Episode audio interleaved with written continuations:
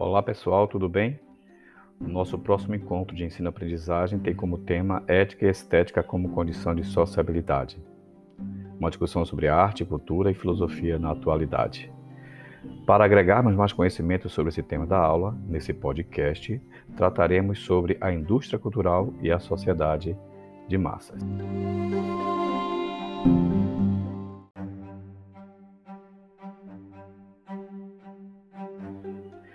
Comecemos com a seguinte informação.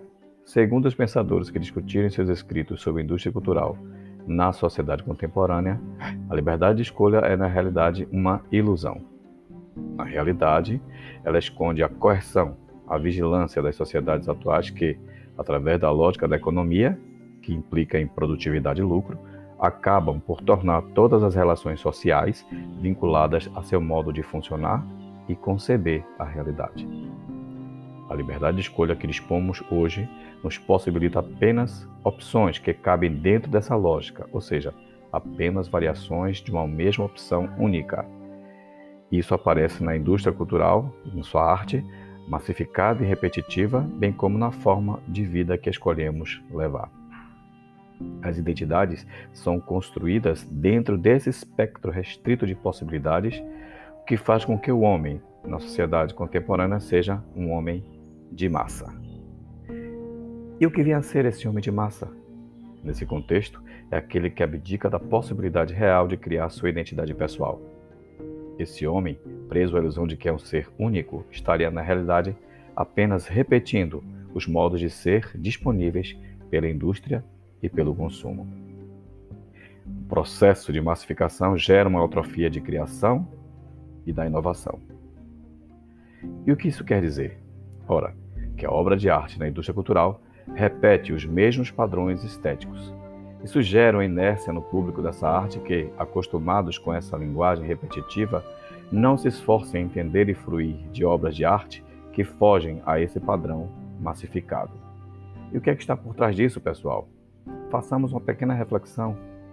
O que é que está por trás dessa postura? Seria a ideia de que a reflexão se descola da atividade estética de fruição reduzindo a arte ao entretenimento.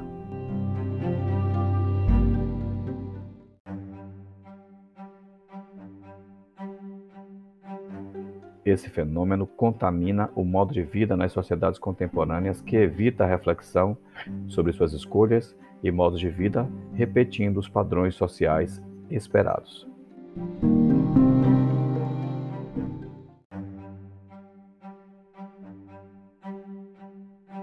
Só para nós termos uma ideia, gente, nas sociedades mais antigas, a obra de arte possuía uma aura e estava a serviço de um ritual.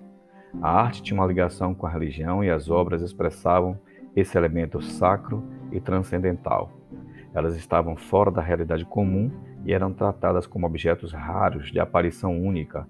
Essa unicidade e distanciamento definia a arte antes da modernidade e das sociedades capitalistas. Por outro lado, a necessidade de possuir objetos é uma marca da sociedade contemporânea. Assim, a arte se torna um produto que pode ser adquirido, deixado de lado sua função ritual, o seu caráter raro e distanciado da vida comum. Nas sociedades contemporâneas, a arte é reproduzida em cópias.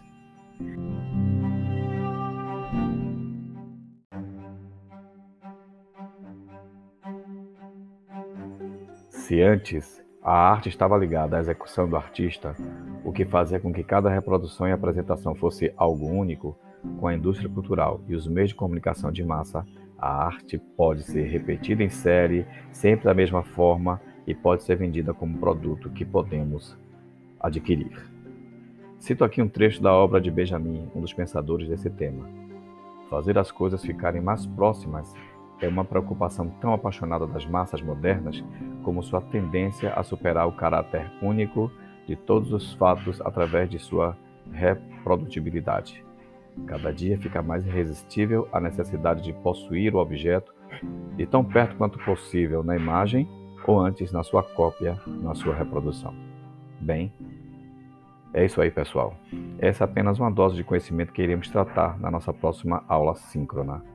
Mas, para chegarmos no momento da aula com mais recursos para aprendizagem mais significativa, volto a fazer um apelo. Não deixe de assistir ao nosso videoclipe, ao screencast sobre o tema e também de ler o nosso texto base proposto em nossa trilha de ensino e aprendizagem.